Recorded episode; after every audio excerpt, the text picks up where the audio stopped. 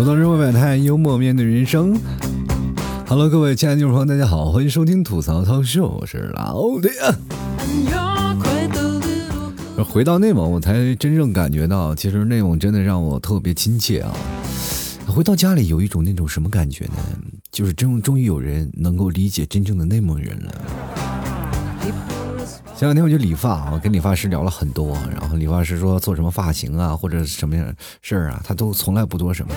你在那儿做啊，他就说啊本地人吧，我说对，就是一句本地人就让你感觉特别亲切。为什么呢？就是我经常在南方嘛，你大家都知道我在杭州啊，在杭州去理发的时候呢，那理发师总是跟我张家长里长短的，然后说很多话啊，主要还是让我办卡啊，办卡充值啥的，完说了半天，然后就说哎呀套近乎嘛，哎这个小伙子啊长得挺帅，看你这个五官惊奇，有点彪悍。我说大姐你是夸人的吗？啊，没没没没有，就是看你这个像一个跑马的汉子，你说你是不是少少数民族啊？我说哎呀。你我我不是少数民族，但是我所在的地区少数民族比较多。哦，那你给我点提示呗，呃，你就你就说吧，你就给我点提示，我肯定能能猜到。就大江南北的人，你说我每天剪个头发人啊，真的说实话，比你看见的头都多。我这天，大姐你每天就几颗几颗的剪呀、啊？来吧来吧，你就说吧啊！我说这样的，大姐，我们那个地方的人擅长骑马啊。大姐当时啪脑袋一拍。哦，小伙子，你是西藏的吧？你知道，作为一个内蒙人来说，确实无力反驳。当时我不知道该怎么说啊，我就说大姐跟西藏不一样，反正也是有草原，但是湖泊没那么多。哦，新疆的？我说这这这个大姐，咱们再缓一缓，就是就是。中国还有一个，还有还有一片啊，有草原的地方啊，你看那个有长调上哦，你是内蒙的吧？我说对对对，我是内蒙古的。大姐你真厉害，还好你没有说成蒙古。其实我们这些人啊，就是尤其是内蒙人，在外地经常会给别人造成一些别的想法。我其实挺奇怪的啊，其实内蒙现在好多的明星也多，是吧？现在出了好多的明星，内蒙人，但是你就会发现好多人对内蒙的见解还是不一样的。包括我每次做直播，还有好多人说：“老T，你是不是住蒙古包啊？”我说我那后面不是我直播背景后面有个背景布嘛，他们老是以为我住蒙古包里，其实没有啊。现在有很多的城市很难住蒙古包的，一般住蒙古包的都是高富帅，而且现在草原我跟大家说，只要你看到蒙古包，你进去那就是吃饭的地方啊。如果在城市里见到蒙古包，那基本都是招待所，就招待你们这些人啊，从外地过来的人来内蒙古，什么地方就饭店不去吃啊，就去去蒙古包里吃。现在我跟大家讲，饭店里都支着蒙古包。就是好多人他们的思想观念里还觉得哦，内蒙人还过着那种原始社会的生活啊，啊你们也不想想原始社会人是干什么的，是吧？打猎。当然了，内蒙还有一部分就是在原始部落里生活的那些少数民族，比如说鄂伦春和鄂温克这些民族，还有的还过着群居的生活，他们在树林里其实有。而且现在的牧民老乡呢，也都是比如说现在放以前是散养的状态嘛，以前要走场，就是比如说这片草场没有了，他们就去那片草场，是吧？就是到处去吃。现在责任划分了，就这片草场就是你的啊，你羊你你的牛羊就在这吃，是吧？你到了秋天就开始打草，完这就给你规划死了。你说牧民老乡，你说规划死了，那就肯定要住砖瓦房呀，是吧？那晚又不透又不透气，是吧？那个东西又保暖，你住蒙古包寒风嗖嗖的，再刮股大风再给你刮跑了。哎，说实话就是这样。现在你到内蒙，就是比如说你到草原去游玩，你到处都看到砖瓦房，你很少能看到那种蒙古包。但凡你见很多蒙古包在草原上立着，哇一一圈一圈的，那都是旅游度假村，你知道吗？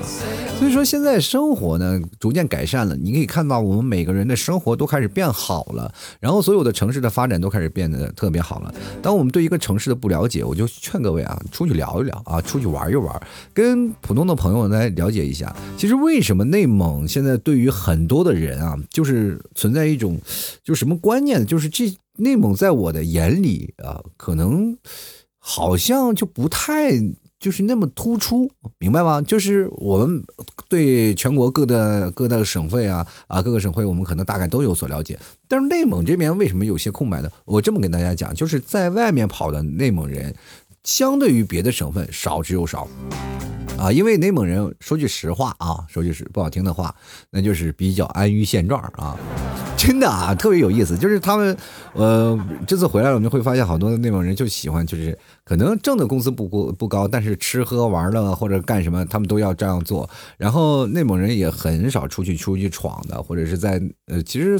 全国各地啊，你大家说啊，内蒙人就是也有很多的跑的，包括我在外面见过很多老乡，但是相比于别的省份的这些人来说呢，就是真的是捉襟见肘了啊。那比起来那就没了。还有很多的人说啊，内蒙人，我身边认了好多好多内蒙人，确实是。那你去身边认识多少河南人，认识多少安徽人，认识多少北京人，认识多少上海人，是吧？所有的各个城市的人，你认识多少？你妈太多了，是吧？你你跟是。内蒙比起来就不行了，因为地内蒙是属于地广人稀，是吧？你说我们都走了，谁来看家护院啊？所以说呢，这个地方呢，就是形成这样的一个观念啊，大家都不愿意出门，都回来，而且好多的人都是说想出去闯，都被自己的爸爸妈妈扣在家里了。守家在地多好呢，就是守家在地，还有一份家产继承给你。一看哇，三套楼房，哇，价值三十万呢。其实这个东西我们不好说什么啊，其实在家里你你会发现也有好处啊，毕竟在家里有地方的风土人情，但是你到外地嘛，你就会永远感觉到外面的床啊，你睡起来就特别冰冷，它永远没有温度。其实每个人在外面摸爬滚打，或者是在外头上学务工也好，总是会产生各种各样的困难。现在好多人找不着对象，其实也是这个原因啊，就是因为你在外地你无法定居啊，就好多人说了，哎，你找对象要结婚谈恋爱，为什么还不结婚？你就说吧，我都在这儿没有扎根，我找结婚谈恋爱，他跟我一起飘去啊，对吧？所以说，从本质上来想，他就是没有定下来，想去结婚，想去谈个对象，对吧？谈个恋爱都很迷茫，你就只要是突然发现自己脱单了，他就特别迷茫，就开始，哎呦，哎呦，怎么回事？哎，我这没有定下来，你说我跟他结婚，那我们住啥，喝啥，吃西北风？哎，好多人都是这么想啊，然后到最后呢，两个人不欢而散。哎，他说，哎，这才是真正的结局。然后女生大骂他，呃，大骂他是渣男，然后渣男欣然接受。就其实现在好多人不是渣男，那被现实逼成了渣男啊。但是很多女生呢，也是她没有想清楚，说跟这个男生要一直飘吗？我。我在家里是吧？有好多的男生，公务员啊，或者是国有企业的，家里都有房有车什么的。我回到家里安安现状不好吗？我非得跑这儿给你受这个罪？你说我在外面本来我工资也挣的着急还比你还高，我凭什么一个女流之辈我要强过于你啊？这个时候我们就想啊，女流之辈是贬义词。但是我跟大家讲，好多的女生在自己心里啊，其实给自己定位，其实她表面上定位很高，但是给自己心理定位其实还是弱势群体啊。毕竟你就觉得一个男人如果要没本事是无法镇住本老娘的，是吧？各位啊，现在就是各种矛盾激化的一个年代。你看社会上各种的人啊，就比如说男男女女、老老少少的，所有的思想的碰撞。比如说我们今天要学习一种东西，知识储备量特别大，好多的知识储备量。比如说现在我妈天天在家里给我上课，讲什么？讲中医，讲理念，讲教育，讲人生，讲天文，讲地理，讲地球的未来和地球的过去。就是你每天你就会讲，我天哪，妈，你怎么什么都知道？抖音告诉我的呀。就是他每天就会刷短视频嘛，然后今天就跟我讲那些事儿，或明天跟我讲这些事儿。然后有一天我妈看完一个视频，然后急匆匆的推开我的房门，我说妈，你进来的时候能不能敲敲门？都什么时候了，敲什么门？我以为出什么事儿了。我说妈，到底怎么了？我妈端起我的手翻，哎呀，你这样可不行啊，你这样可死得早啊。我说我我现在有一种特别怀念那种什么感觉呢？就特别怀念我妈那时候给我发养生文章的那个感觉。就是那时候我妈老是给我推送那些养生文章，至少她不说话，你知道吧？她不过来看我，她就反正那养生文章那个题目挺呃什么惊悚的，然后各种什么你活不过五十岁，说做这几个东西你得看啊，你身上长这个东西你就完蛋了，反正就这种。但是你看这些文字啊，标题都是毛骨悚然，但是每次发过来的这个文章标题的这个图片啊，相对于这个配文那个图片还是很性感的嘛。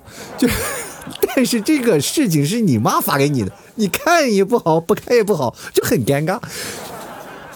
不知道你们家里有没有那种家庭群啊？其实现在有微信，大家都有自己的家庭群啊，一个大家庭群，然后群里有什么张家你大爷啊、二叔什么，或者你妈妈家里也有一个群体嘛，叫做什么什么呃什么合家欢呀、幸福一家呀、什么家家庭备战史啊等等，反正各种的啊，反正有个大群体，群体里以后呢，然后到处都能看到彰显出不同的文化风格。比如说你爸和你妈在家里两种家庭，对吧？因为你爷爷奶奶是一家，姥姥姥爷是一家嘛。这两个家庭的群体，他们的性质是截然不同的。比如说像他们这这一波，比如说你的爸爸这一波啊，你的爸爸这一波的家庭里啊，也是你妈到处都是参与的啊，就是这里的整体的这个氛围啊，就是处在于他们用手机的智能程度在哪里，明白吗？就比如说哪个群的聊天质量会高一点啊，哪个群的就是说是呢，他们的会进行的东西或者是转发的东西会相对来说比另一个群体就做高端啊。我在这里我就经常会看两个群里的做些比较啊，就比如说像我们这个群里，我老叔呢就经常会发一些啊转发一些文章，过去是我妈啊，后来我跟我妈做了一个深思熟虑的那些探讨，然后就讲述了这些东西的不值得推敲，然后我妈最后转发的也少了。最早以前真的惨不忍睹啊，就比如说今天啊我叔发现了一条东西啊，我大爷发现了一些东西，然后我妈也发现了一条东西，纷纷转发。然后转发了一打开一看，哇，七八条转发文章，你在那里都不敢说话，你知道吗？确实是那个场面，就感觉大人正在看成人电影，你自己真的不好意思插插话。那个上面就全是那种，就是你文章你的标题写的是确实没错，但是你标题配图配的实在是太色情了，我就喜欢那个博人眼球的东西。但是我那个时候对我自我的认知产生了一种严重的怀疑，就是我爸爸妈妈他们难道不知道这东西是分等级的吗？就然后在他们眼里你就会发现出现一个问题，就是说当如果生命和色情两个东西出现在同时出现的话，肯定是生命是最重要的。也就是说，如果说未来怎么劝说自己父母，哎，我们要长大了是吧，我们要学习一些知识，要只要你跟你的父母好好交流，你说苍老师是一个很好的老师，你父母也会欣然答应的，毕竟他是传授你知识的，知道吧？所以说在这个点上你就会明白一点，就是父母的真是含辛茹苦把你养大，他真的是希望你能吸收更多的知识。当你不吸收的时候，天天坐在家里玩电脑的时候，父母就纷纷给你转发文章，是吧？然后并且连你这些没有兴趣也会让你提起兴趣的图片也一并发送给你。哎呀，这个聊天不无尴尬啊，这就真的是每次我看到群里聊天，我就仿佛就是我跟我爸妈坐在沙发上看着电视，突然场面出现了一些非常非常非常可怕的画面，然后这个我就借托上个厕所，我爸我妈赶紧找遥控器啊，就那种感觉是吧？前两天说，前两天我在那个家里啊，正在看电视。大家都知道现在用魔盒，什么电视盒是吧？在看电视，网络电视盒。那个电视正拍无极呢，然后拍无极呢，然后你大家也都知道，无极张柏芝和那个日本那个演员中间有一场激情戏，知道吧？中间是有一场激情戏的，但那个戏的尺度不大，就是肯定一转就是几秒钟的时间就过去了。然后那个时候呢，我就在家里正在看无极，我本来我。无极已经看过了，但这次我又重新啊审视一遍，反正既然有了这段时间了，我就看一遍啊陈凯歌的这这无极，然后再用现在的眼光去看这个无极，确实是拍出了很多的就是很多年代化的东西啊，就比如说过去那么早几年，然后就拍出现在这几年我们才拍出了模块化的东西，确实挺佩服。然后再从用现在的眼光去审视这部片子，其实说有些角度去雕刻一下，又是一部大片，是吧？现在我们重新放，其实我们就跟我们看那个《大话西游》一样啊，就是那那种感觉。我就在以学术的角度去看，其实哪个画面哪个画面呈现出哪个啊、呃、情况，或者是在卡在几分几秒以前，我都早门清门清。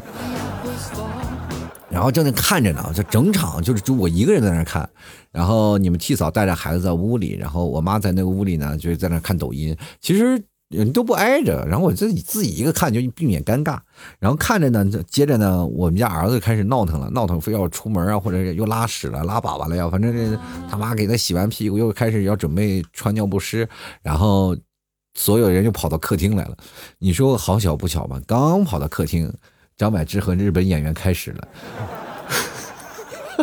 然后紧接着我们所有人都在看向电视，我忘了关电视了，知道？就那个时候那种感觉，然后我妈就开始破口大骂。其实这件事情最早以前都都不用说的，知道吧？都不用说，从来没有人去提啊。那天我妈就在那儿破口大骂，这是什么东西？看那每天什么破玩意儿？你让我们家孩子去看这个？我说妈，我是你家孩子，就是你手里抱着的那是我们家孩子。请你确定好主次好不好？而且他现在什么也不懂，然后，然后我妈就开始骂我。其实我知道他是指桑骂槐，然后这样着我儿子的名义在骂我。我特别想跟我我妈说一下，这是一部具有超现实题材的一呃题材的一部电视电影，你为什么不能按啊、呃、学术的角度去看一下？就是你忘了你曾经发的那篇文章了吗？就是你给我转发的那篇文章有过之而无不及呀、啊。你为什么就此事情就啊就是啊避而不谈，然后让我去处在一个很尴尬的地步啊？当时我就是笑而不语，也不说话，就默默的看着他。后来呢，我妈让我看毛了，就大骂了一顿：“看啥呢？你瞅啥？”我就说：“瞅你咋地啊？”对，啊，这就当然不敢不敢，心里默默念念瞅你咋地。然后我妈基本就是上来过来要削我来。其实在这个地方就是资源辽阔或者地域广袤的一个地方，其实人生活过来蛮好玩的，就是在家庭里或者是在整个城市氛围当中，你会发现在内蒙或者一些北方城市情感因素很大啊，就是真的你出现一种什么情况，就是比如说你在路上跟一个出租车司机聊得特别好，聊得好到不得了，出租车司机可能都不要你的出租车钱，真的啊，就是这种的情感的观念，就是比如说在这个位置你都能碰见朋友啊，或者是在、呃、城市不同的角落会碰见各种各样的亲戚，所以说小城市有它的好处，比如说朋友之间想要去吃饭的话啊，两个人打个电话说晚上咱们一起去吃个饭，那我订好饭店了，然后于是乎几个人就去凑合，然后五六分钟或十来分钟大家都能集中到那个饭店，所以说这个地方就人情味特别足，就是你请我吃饭我请你吃饭，就是这样的一个情况。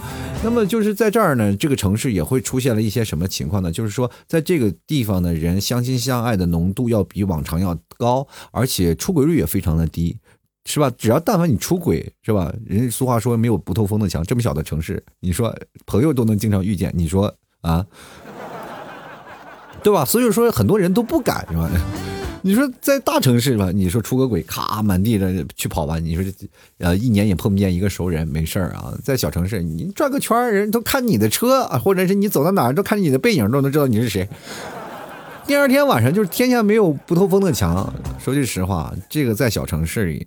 真的风啊，嗖嗖的，我跟你讲。其实不管大城市也好，小城市也罢，都有不同城市的呼吸，在不同城市里感受不同城市的味道，我觉得还是蛮好的。各位如果有时间呢，想体验广阔草原的辽阔胸襟，可以真的来草原来玩一玩啊，这个地方。我可以跟大家讲，当你来到一个人情味很浓的地方，你会有一种不一样的看法，你会对这个城市有一种哦，这个城市很温暖，但是它很落后啊。就有些时候我们会想到一些事情啊，它这个地方或怎么样，它这地方很浓。其实说实话，有时有时间你也可以去趟，就是比如说国外那些地方，你就能感觉到世态炎凉啊，人情冷暖。有些时候他们。真正到国外一些旅游的地方，他们就只爱你的钱，不爱你这个人啊！尤其是我们出门在外啊，出出国的人特别多，就是你接受的理念也不一样。你看有些时候真的是还是回家特别好。所以说十一期间出去玩的朋友，我建议各位朋友还是在国内走走吧，在国内不同的呃不同样的城市啊去逛一逛。有的人在选择十一出游会选择一些很大的城市，我觉得那些大城市反而没什么意思啊。我建议各位朋友，大城市的去小城市走走，小城市去大城市走走。现在毕竟家家都有车。其实前两天我我还在研究一件事情，就是在这个城市当中，其实真的城市不大，而且这个地方。怎么说呢？几乎家家的年轻人都有车，我就在我现在认识的这个观念当中，好多人都有车。为什么呢？你知道吗？就只要你结婚了，你我这个地方很公平，我们这个地方没有彩礼。想想是不是很害怕啊？没有彩礼，那女方怎么靠挣钱呢？我告诉你，我们这儿生女孩就赔钱，铁定的啊，就赔钱，真的赔的厉害。就是说，一个男的和一个女生如果在我们这个城市结婚呢，就怎么样呢？就是女方也不要彩礼。但是男方呢可能会出房子啊，女方就要出车，就是家庭只要你结婚了，房子车子都给你配齐了，就这个事情不会问你你有车吗？你有房子不会了，具体女方给女方配什么车，那你看就是男方嗯家里有多大的实力是吧？反正基本都是要给女方配一辆车的，就是大家都是疯狂攒钱。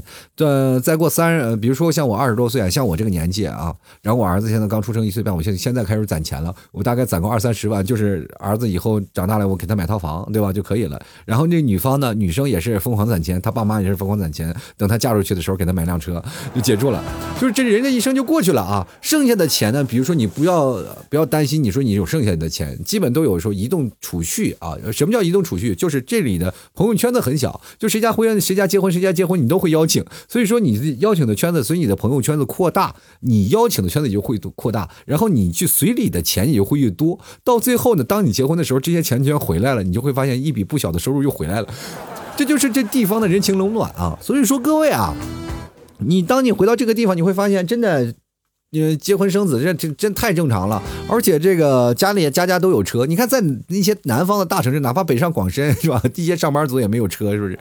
还租着房还没有车，其实挣的比我们这边三倍工资还高，但是就是不挣，就是不买车，然后也也那个什么，也不也不买房，然后就是，但是就是活不过嘛，就是这个钱也就将将巴巴够我生活。然后好多我们现在在这个本地城市的人，还想，哎，你们为什么挣那么多钱还活不下去？真的，我我跟你讲，我回到这个小地方来说，我就是贫下中农，真的。所以说，在不同的地方，你真的是一方水土养一方人呐、啊。就是这两天马上八月十五了嘛，你就会发现小城市真的特别的浓厚，气氛都非常浓厚。像我这边的这个旗子，路边的旗子都已经挂成了这个五星红旗，而且我们这边的人也开始采购中秋的月饼啊，开始走礼送礼了。就是明天，比如说快到这个中秋前，我们都要给大家就送各种月饼，送这个月饼。所以说各位朋友，我们家里现在也有月饼啊，就是说各位想买的话，可以直接到老七的店里去买啊。大家都知道是吧？现在有礼盒装、六盒、六个六枚装和八枚装，大家可以到直播播间来看啊。说起这个盒子，每个盒子都是我自己亲手叠的嘛。前段时间叠我还用、呃、什么双面胶粘呀、啊，或者那样叠啊，各种叠。后来有一个小哥在我直播间在那看，说：“老七，你这叠不对吧？”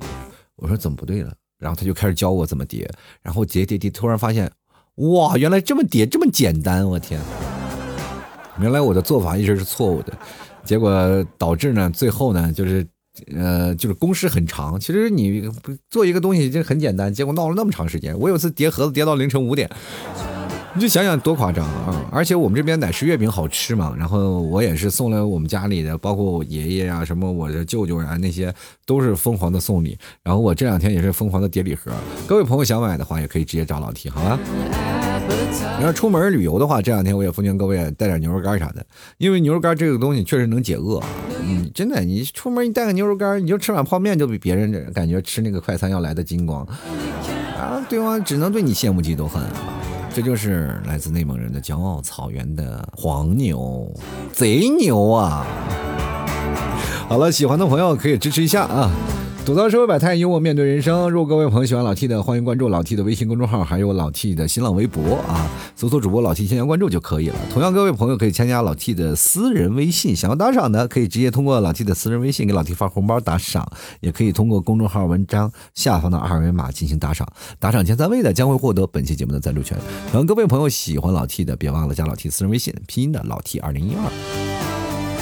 还有在这个月饼节还有国庆节啊，都推出了特别给力的优惠活动啊，叫比如说像买月饼啊，我们就会送月饼盒。其实这个盒我是没有收费的，就是你买月饼就送盒，就是你买六枚装，你就是你要盒的话我就给你送个盒，然后八枚装的你要盒我就送个盒啊，就是红色月亮和蓝色月亮特别好看啊，喜欢的朋友呃，去拍一份，然后给老人。这个月饼呢，它的甜分不是很高，所以说它不是齁甜的，所以说你给老人们吃，然后特别好。然后你把那个月饼热着吃，还能拉丝啊，特别香啊！纯奶食的月饼，吃起来又健康又补钙，是你送给老人啊，或者自己吃都是特别棒的。你自己吃起来特别香，你每次我在直播的时候吃着香的。这个而且这个月饼真的是头一份啊，真的是蝎子拉屎头一份。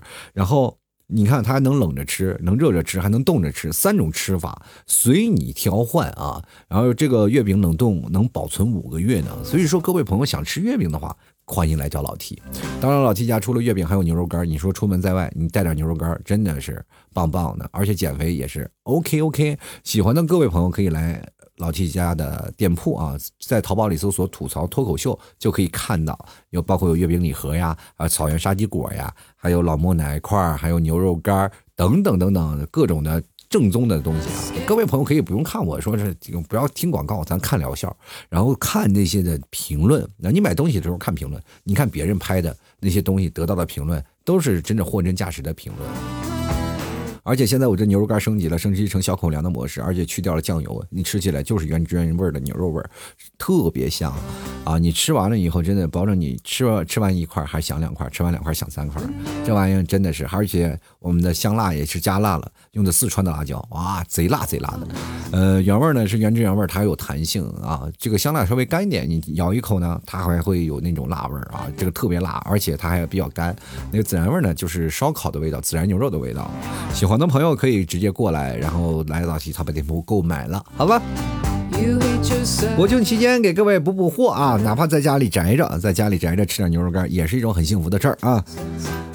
今天呢，我想跟各位朋友来留言，换一种形式，就是每期我都会讲一些各种的段子呀，或者是讲一些留言啊、呃，讲一些这个主题让大家去留言。今天我就是想跟各位朋友怎么说呢，就是。大家有什么问题就集中跟我回复，因为我发现好多朋友加了我自己的微信啊，就私人微信以后呢，他就会给我提出各种的问题啊，然后说好多好多话，说什么感情问题呀，啊，或者是自己的人生问题呀，啊，还有一些等等的各种的问题，就好像我是十万个为什么，就是期待我的回答，就是反正每次好多这种问题，还有人让我说怎么去追一个女孩，然后我就回复他，我如果追上了，算你的还是算我的？这个对方也是哦，这也是啊，恍然大悟。其实这个事情你就会想，有些问题呢，你要如果想提问或者有想吐槽的话，我就专门开设一期，就比如说一天啊，一或者一星期啊，一星期我就出那么一期，各位朋友可以直接在老 T 的朋友圈去留言，那你关注一下啊，就是我朋友圈不仅仅就发直播的消息，也会发这个话题帖，好吧，大家到时候踊跃留言就可以了。接下来的时间我们就来看一下听众留言。首先这个朋友叫做对方正在输入，他说老 T 啊，女孩子应该怎么教育呢？问为未来的女儿教育做准备。我这么跟你讲啊，你怎么教育都白扯，就始终是别人的人啊。你教育女儿啊，现在我跟大家讲，你就不需要教育她啊，就是教育她怎么样怎么样，你就知道她正确的人生观。女人女孩啊就要富养，你就可劲儿富养，到时候女孩越做越好，到这后面都自然就有她男朋友就照顾了。我这么跟你讲啊，就是现在女人这个地位不许，就是你稍微就是知道她人生，指导她人生正确的方向就好了，别的就让她自己来吧。教育孩子这个问题啊，这个是一个很深的学问。有的人说用儒家思想去教育，有的人说用传统思想去教育，有的人说用新时代的呃这个想法去教育，有的人说用西方的教育理念去教育。教育的方式有太多种了，对吧？但我对于我们来说，仔细回想一下，我们从小到大什么教育？好像是无教育，就是从小到大我们的状态是那种散养的状态，走在这个羊群当中啊，就是属于一只羊也是赶，两只羊也是轰啊，就基本都是这样。因为在我们这一代八零后，我跟大家讲，教育是缺失的，缺失的不是我们，是我们的爸妈。我们的爸妈他们那时候正好赶上特别乱套那个年代，然后他们的学业都不好，所以说他们教教育我们的时候都是基本是摸着石头过河，所以说就必形成了很多那个变态的，呃，或者是有接会接近接乎于变态的那种的感情啊，感情链。比如说像妈宝男啊，妈宝男有的，或者是有的家庭里有一个妈妈为了孩子甘愿付出所有所有那种是是什么掌控欲。非常浓厚的掌控欲，就是怕稍一松火松手啊，这个男孩就跑了。再加上那一代的父母就是比较彪悍，所以说我们从小到大都是不是被骂大的，就是被打大的。你看现在的孩子，要不是说现在孩子是祖国的花朵呢，爸妈敢打吗？他们不打他爸妈就不错了。所以说现在的教育观念也在逐渐的形成，就是新一代的教育方式呢，就是比如说在八零后啊，这七零后其实在衔接的这一代，然后到八零后九零后这一代的教育的孩子的理念不一样。我为什么晚出生孩子，就是因为我没有做好教育孩子的准备，等到真正有孩子了我才会发现，也确实是还没有。到现在我就真的没有办法进入一个父亲的角色，我就老感觉这个孩子就是个玩偶，我玩一会儿就放在那儿就扔那儿。我有些时候我就看着我儿子，我就在那想啊，你说你长大了，迟早还是跟你爹一样要满地满地跑的，满地方跑的。你说我现在给你投入太多的感情，你说不是不是未来对无与我的伤害？就有些时候我就在想，其实我真的也是扪心自问，在想哦，未来我也变成空巢老人，也得多孤单呀。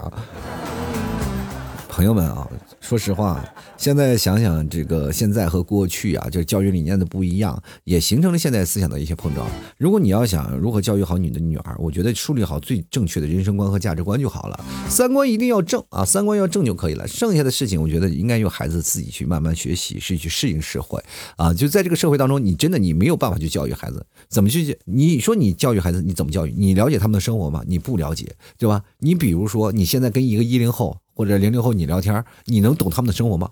你连话都聊不下去，是不是？你扩列啊，扩扩什么列？聊个火花，什么火花？点哪着火了，是吧？你着急别人说聊个火花，你你差哒哒哒，你就报幺幺九去了。这个社会人就是不一样，你一个不了解他们的过境，是吧？你也不知道他们生活，你要掌控他的人生，所有都要掌控。他不了解的话，你就让他一概否决掉。现在父母就会出现这样的情况，就是当他们觉得是一些新生的事物不行，他就要否决掉。比如说像我们那个时候，我们喜欢爱豆，最早以前韩流 H O T 啊，什么呃呃这。S H E 不是 S H E 啊，那个 S H E 是我们后期的，什么就是韩流那些那个最早的明星 H O T 啊、水晶男孩啊等等那些啊，就像 Top， 然后你就会看那那段时间韩流出播放那些视频，然后觉得特别帅，然后模仿。然后我爸妈就不喜欢，说啊那是妖魔鬼怪，谁都喜欢什么呀？然后一看我在那看演唱会，就是马上咔嚓把电视就关掉了。你说那个时候我们追星是吧，能不一样吗？是吧？当我们喜、呃、看摇滚的是吧？啊，说去看个摇滚吧。小的时候，这那段时间摇滚是吧？黄金啊，黄金时代、啊，就看着去专门去看摇滚去了。然后手里那时候没有手电，拿着蜡烛啊，回来一些就是衣服好几个洞啊。演唱会什么明星没有看到，好几个洞啊，点着蜡烛在那摇来摇去。真是说实话，这个社会你就是不明白，就是回来以后父母觉得你追星还挺愉快啊，怎么样？结果那个父母还二话不说给你一顿毒打正啊，回来或者或者你在这个时候你说你衣服还烫了个洞，完蛋了，你活都别活了，你这真的，我有些时候都暗自庆幸，能不能从这个父母的魔爪中活下来，已经是很为之不易了啊。就所以说你当你不了解他们就会否定你的价值啊，这就是现在父母做的最可怕的事情。呃，有些时候我觉得还是放任孩子去做他们的事情，他们如果喜欢你就去学习啊，你就去学习。呃，不是说你要如何去教育孩子，而是更多的是你从孩子身上能学到什么东西。呃，有些时候你真的能接触他们的小时候小孩那些东西，你接触他们的东西学习。挺好玩的，就比如说现在手机，老人不是都跟着孩子去学的手机吗？还是年轻的人先学会手机，再教会老人的嘛，对吧？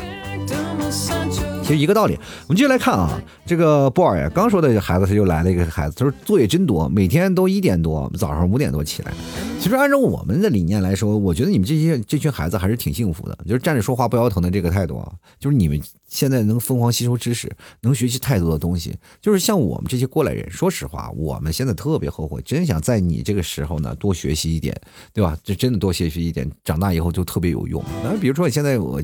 这个感觉是，我这书到用时方恨少了。有时候聊着聊着，我可能就自己就把自己给闷死了，是吧？这个时候，如果你们现在学习学得特别好，长大了以后，你们每个人都是明星啊，每个人说话都比我厉害。你说各种文化层次啊，或者各种的语言论调，都肯定要比我牛。但是说实话，你让让我回去现在会学习，像你一样学习，我做不到啊，我肯定做不到，是吧？有些时候你看，你从一点一点到五点，这个学这叫学习吗？就是拉磨的驴也要休息，是不是？你这个真的是还不如驴呢！我的天，你过去我不知道你们现在有没有读过那个文章，什么周阿皮那个是吧？半夜鸡叫有一篇文章是吧？就周阿皮半夜就是学鸡叫，让工人起来干活。其实你那按那个时候的话，半夜的起来干活，那个也是呃四点五点多钟吧。按这个时间段的好多程序员还没下班呢。我就觉得反而你要如果放到现在来说，周扒皮是个好的老板，对不对？这个不一样。你说现在孩子跟周你学习，那谁是周扒皮啊？接着继续来看啊，这位朋友 L X 他说啊、哎，月饼太好吃了，就是还是要花钱买。你说世界上什么不花钱买啊？对不对？世界上就没有不花钱的午餐啊。但是月饼是真好吃，是不是？奶昔月饼啊，啊，齐家的。哎，呃，继续来看啊，这个明觉他说了。哎，怎么才知道自己是喜欢别人了？怎么喜欢呀、啊？就是你，你感觉你荡不荡晚上？就是感觉你每天晚上就睡觉躺在床上就感觉在那摇啊荡啊，就是想到一个人就莫名的开心啊，他给你发个信息你就疯狂的就是对着屏幕一顿舔。有时候他只给你发段语音，你恨恨不得回回语音的时候要汪汪两声，是吧？别人都学猫叫，你学狗叫，所以说这个就是不一样的啊。嗯，喜欢一个人的那种感觉是发自内心的啊，所以说呢，有些时候在谈恋爱总是想，哎，我找一个喜欢的人，还是喜欢我的人，还是找一个我喜欢的人。其实这两者之间没有啊、呃、什么太多的矛盾关系，只要你到未来啊，两个人走在一起，你要有勇气去改变他，让他喜欢你。你也有，呃，有一种感觉，就是说能感动一个人。其实谁的心都不是冰凉的，捂着捂着他都能热。如果说没有捂到的，就是没有捂热的，那都是骗子。他很功利啊，他是要在你身上得到某些东西。当如果他的良知，就是一个人啊，就是比如说我在喜欢一个不喜欢的人。喜欢一个不喜欢的人，但是你非非常喜欢他，他不喜欢你，然后你就喜欢他，然后你要通过你的感动去感化他，这个时时间就是真的是是一种感化啊，就是这种感觉其实挺难的，特别难。你要把他一个冰凉的心捂热，把他从一个利益当中，然后让他慢慢喜欢你，这需要手段。不是傻乎乎的对他好就行，这样只会让他更加自己的得逞。你跟一个骗子说啊，我再给你邮二百万，你改邪归正吗？他能吗？我跟你这个难度不亚于一个要吃唐僧肉的妖精，然后唐僧跟他说你不要为恶向善嘛，就是向善嘛，然后第二天然后那个妖精就跟和尚一起念经去了，不可能，是不是？你要按照这种逻辑来说，那这个西游记就第一篇就嗯、呃、刚还没出来长安就结束了。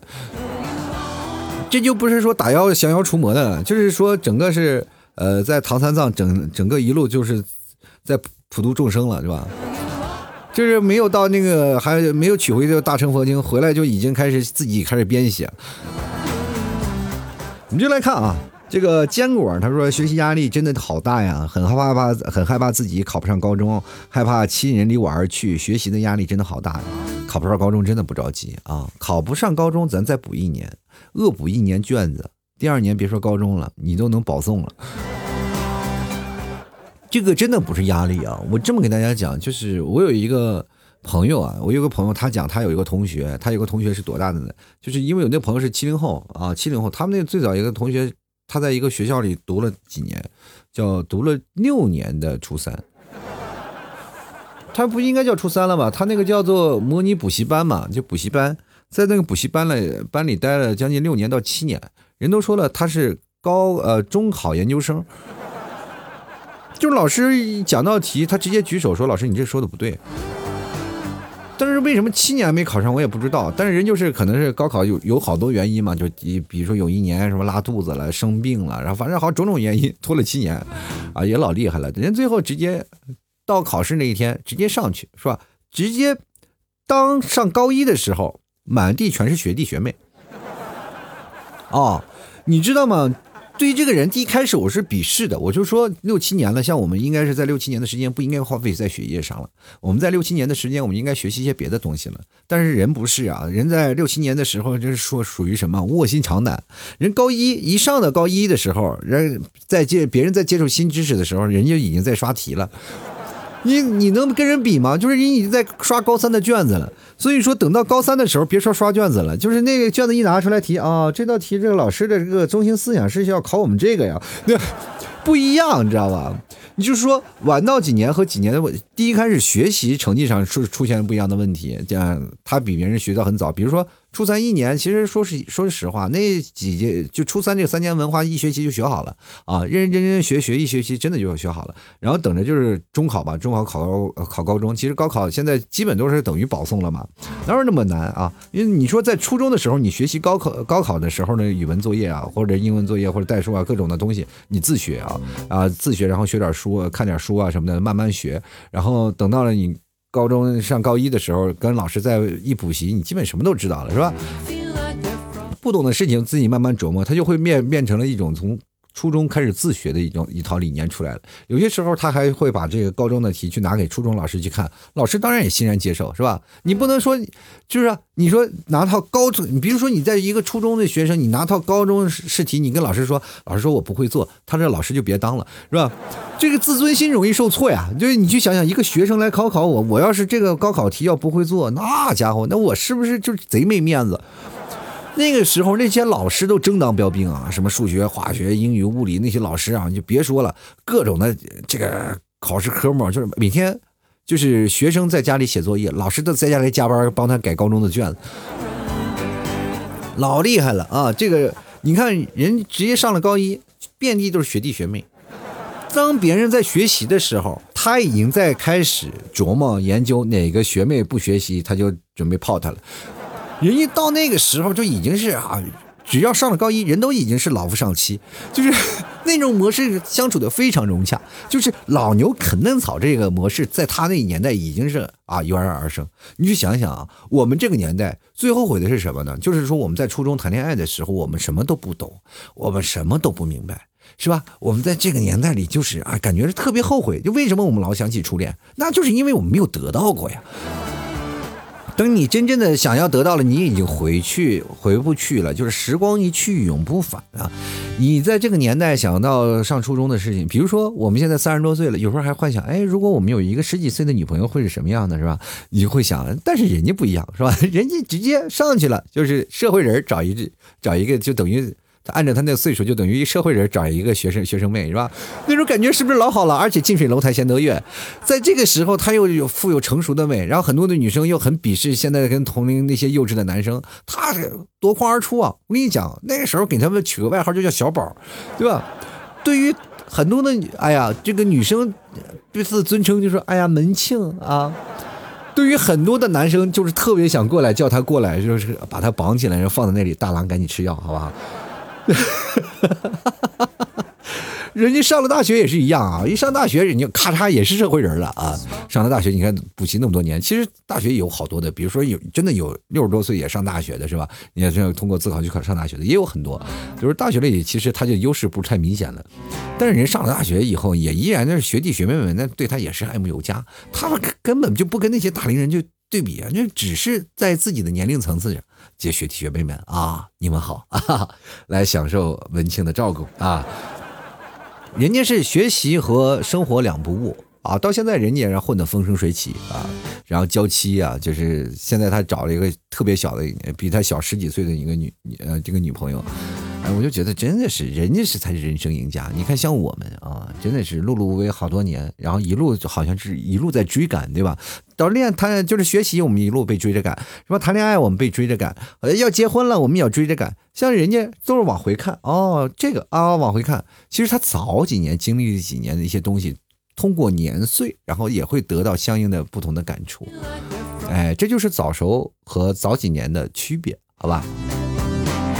你就想吧，我们那个时候的谈恋爱啊，就是我记得我有一次认识一个，真是小姑娘嘛，那那段时间真是情窦初开嘛，反正喜欢我那时候不大，算是高中生嘛，就是喜欢一个大学生的学姐嘛，啊，跟人谈恋爱，人家是不喜欢姐弟恋。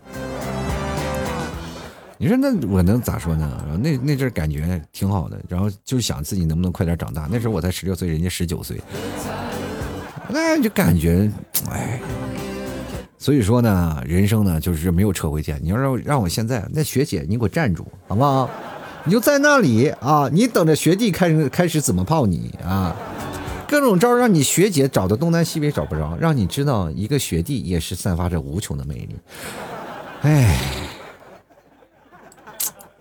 现在想一想，能回去吗？回不去了。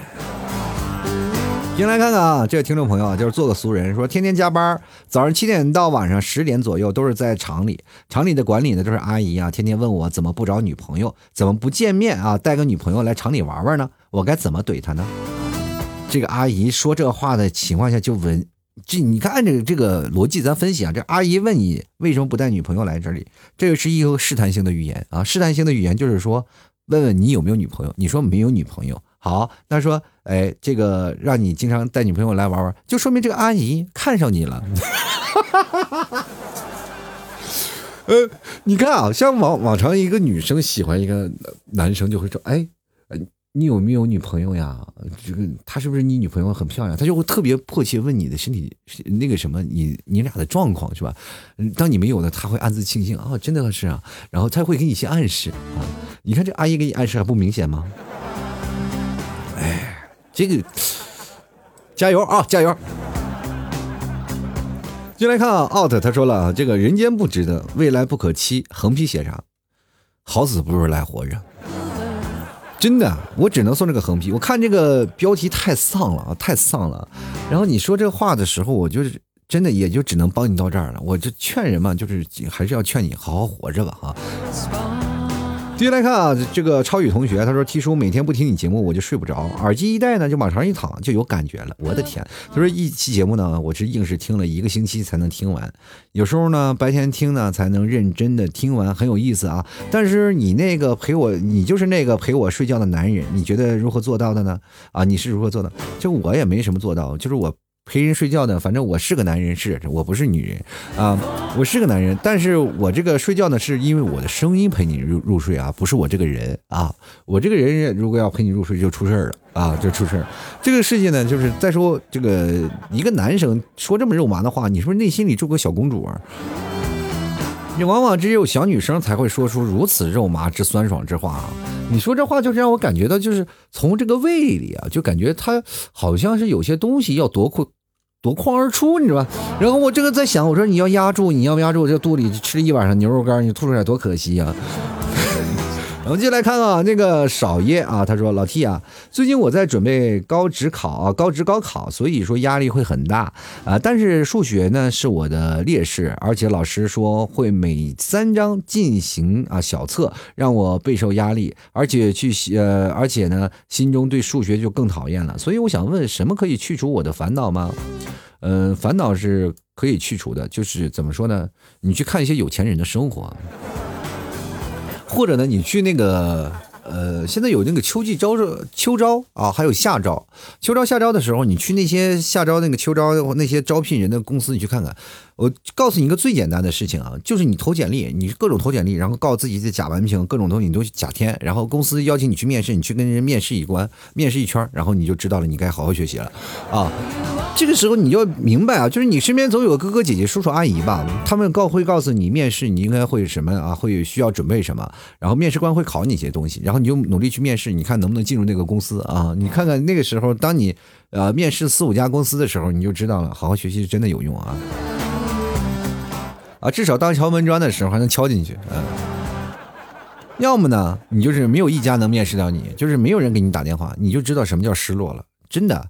在这个情况下，就比如说你兜里只拿一百块钱，你等着面试，面试成功一次，面试成功一次，就是说在一个星期之内多给你两百块钱，这个是你要让你爸妈去给你完成的一项工作啊，你就说我要完完成面试，面试成功了，这家要准备给我发 offer 了，然后你就就给我发两千块钱，让我能活一个月，那下个月这个 offer 我会拒绝，然后再去找下一家公司，呃，再面试，让父母再给你两千块钱，两千块钱为赌注，你父母应该出得起，然后这个时候你就去，你，但是如果你接不到电话的时候，一分钱没有，然后这个时候父母也不包你饭吃。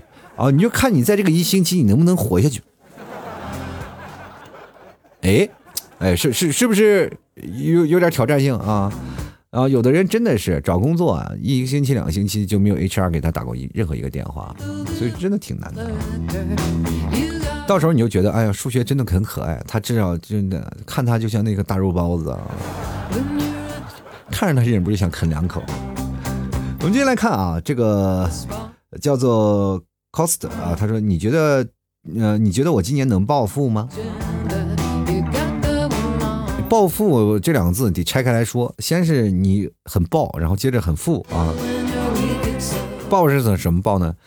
这个暴力啊，就有点暴力啊，可暴力锤自己。富呢，反正就是富态嘛啊。然后如果说把这个里说暴力啊，然后富态，然后加在一起，就是四个字：暴饮暴食啊。好了好了啊，我们继续来看啊，下一位这个朋友啊，叫做这个王希月啊，他说老 T， 呃，怎样减肥呢？我又懒惰又馋，又怎么减肥？很简单，就吃牛肉干，晚上不要吃饭，就吃两根牛肉干，你就发现你过段时间就瘦下来了。好多人一直在说我瘦了没，我是真瘦了，我到现在已经瘦了二十多斤了。你看我从杭州刚回来的时候跟个球一样，我真的我看我以前的照片真的是特别胖，刚刚从杭州回来的时候那时候胖的都不成样子了。你看现在我是瘦的，哇天哪，往那晚上一站活脱脱一个电线杆啊，真是只要把我连上电咔嚓就输送了，就为个祖国做贡献了，而且还是不收费的那种。就来看看这个街角守候，他说学生作业让家长来辅导检查，这样合理吗？当然不合理。你说你给家长看，家长看得懂吗？我就觉得这个东西本身就不合理。家长是监督作业的吗？对吧？就是现在就是孩子家家长这个家长教孩子写作业真的就要疯了，然后整个家庭都不和睦。呃，我这个几个发小他们现在这个孩子都比较大了啊，每天这他妈就快疯了，就是他妈教的孩子写作业，就是几个女人啊在那讨论说辅导孩子作业的问题呢，辅导说着说着说着这几个妈就跳起来了，哎这这孩子就吵起来了，你知道吗？就是跟孩子真生气。然后我那个朋友呢，基本说回到家里啊，就是跟孩子吵跟孩子吵，我那朋友都不敢说话，一说话就火就引到自己身上了。哦呦我天，那这一点好脸子都没有啊！你我跟你讲。就来看啊，这个叫妹啊，她说老 T 啊，我特别想吐槽一下，那个吐槽一下自个儿，就是每次立 flag 的时候呢，老是进行到一半或刚开始的时候就结结束了，特别没劲。那你就没 flag 了，你是还要立 flag？ 你是没事干，你是干啥呢？你是下军旗呢？你没事干呢，把旗立起来又推倒，这你你怎么不去那个什么升旗去呢？你这。就是每天就是感觉就是遍地插着旗子，然后咔咔拆了，你这有点像地雷战呀！我不见鬼子不挂弦是吧？你这个就东西，我跟你讲啊，就是立 flag 这件事情完全是自控能力。然后就比如说我要立志要做一个什么事情，你要有始有终啊。有句话叫有始有终，但是你放弃了第一次就容易放弃第二次，你放弃了永远是你就觉得有困难的，这是一种逃避啊。这个东西要有毛病要改，就是像你喜欢一个人，就容易做到半途而废。就比如说这个女生，你再追追就你只要跟追追就她马上就到手了，你就放弃了，就差那一痒痒挠啊，就那一痒痒挠的距离，你要挠一下，那对方就过来咔。把你扑倒了，结果对方等你挠他呢，一回头一看人跑了，所以说这个时候就半途而废，你的感情也肯定备受波折啊。人要坚持如一啊，人都喜欢专一的人，不喜欢就是只是专的人，那一没有是吧？所以说各位啊，就是不管是男生还是女生啊，就是从一而终啊，这个有有坚持，这是一件好事儿。但是我觉得各位朋友不要放弃，你要放弃了就很容易觉得你整个人生会慢慢放弃的越来越多。你会发现，当你回过头来再看，你会损失的超多的东西。就比如说，这个我今年立志要挣个五百万，是吧？挣到一半了，那是不合不符合实际，是吧？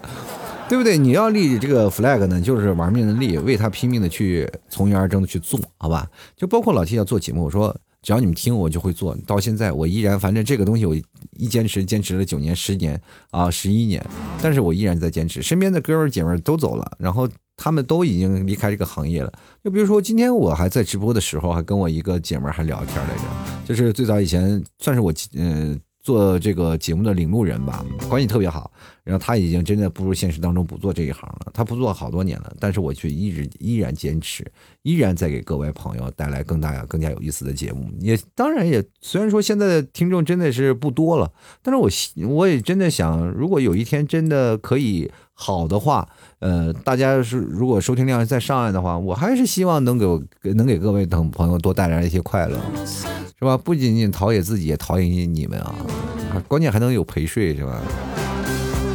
开心最重要，就是每天听我的声音呢，嗯、呃，哪怕你是哄睡觉也好，说开心也罢，或者是消除你的不开心也罢，或者是有的人哪怕听我的节目，他不听你所有的内容，单独有一个声音陪着，就就有个声音陪着就行。因为我的节目又臭又长，一个小时是吧？有很少有主播能做一个小时的节目，我这么跟你说，这很难。所以说在这里呢。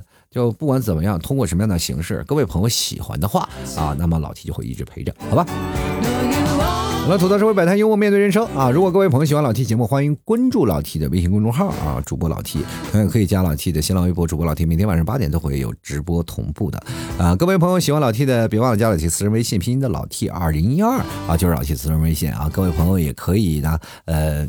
支持一下啊！想要打赏的可以发红包了啊！同样的，各位，哎，最重要的啊，我现在要卖这个月饼啊，各位朋友可以直接来老谢淘宝店铺去购买，在淘宝里搜索店铺吐槽脱口秀啊，就是一定要搜吐槽脱口秀，然后在最右边有一个店铺，点击店铺，第一个就是我的。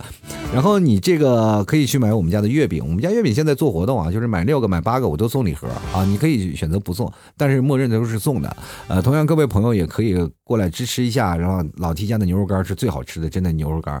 牛肉它也分三六九等啊，你吃过我们家的牛肉干你就知道了，就是哪怕你说啊老 T 我没有吃过牛肉干，好，那你买一斤老 T 的牛肉干，你不要再买我家的也无所谓，就是因为我家牛肉干就是贵，你从此你去分辨，你去买别人家的五十的六十的也好，你去买别人家的牛肉干，你去尝一尝味道，做一下比对，这个时候就是说你在你我就当是一个标杆了，我就是一个牛肉干的标杆，你去吃别人家的牛肉干，然后你再去吃我们家的牛肉干啊，你说这个味道不太好，再换别人另一家，直到换到一个你觉得啊跟我们家牛肉干啊相似度还是可以的，然后你可以去选择，但是价钱比我们家便宜的很多，那可以啊。我觉得这个你得有个标杆，你心里应该知道，就是牛老七家的牛肉干绝对最纯正的牛肉干啊。而且我跟大家讲，牛肉干就是四十、三十九、四十块钱的价格就在那里放着呢，两斤半出一斤干，一斤干它的成本就是一百多，就明确告诉你有一百多，你再你去找去吧啊，就是反正低于这个便宜的价格，它不一定就是好牛肉啊，它也不真的不是地道草原纯牛肉。好了，各位朋友啊。喜欢的话，欢迎前来购买了啊！十一前啊，给呃给自己囤点货啊，对自己好点，比什么都强。好了，各位朋友啊，本期节目就要到此结束了，非常感谢各位朋友的收听，那么我们下期节目就再见了，拜拜喽！老 T 的节目现在结束，请大家鼓掌。好，我是我，我是我，我是我。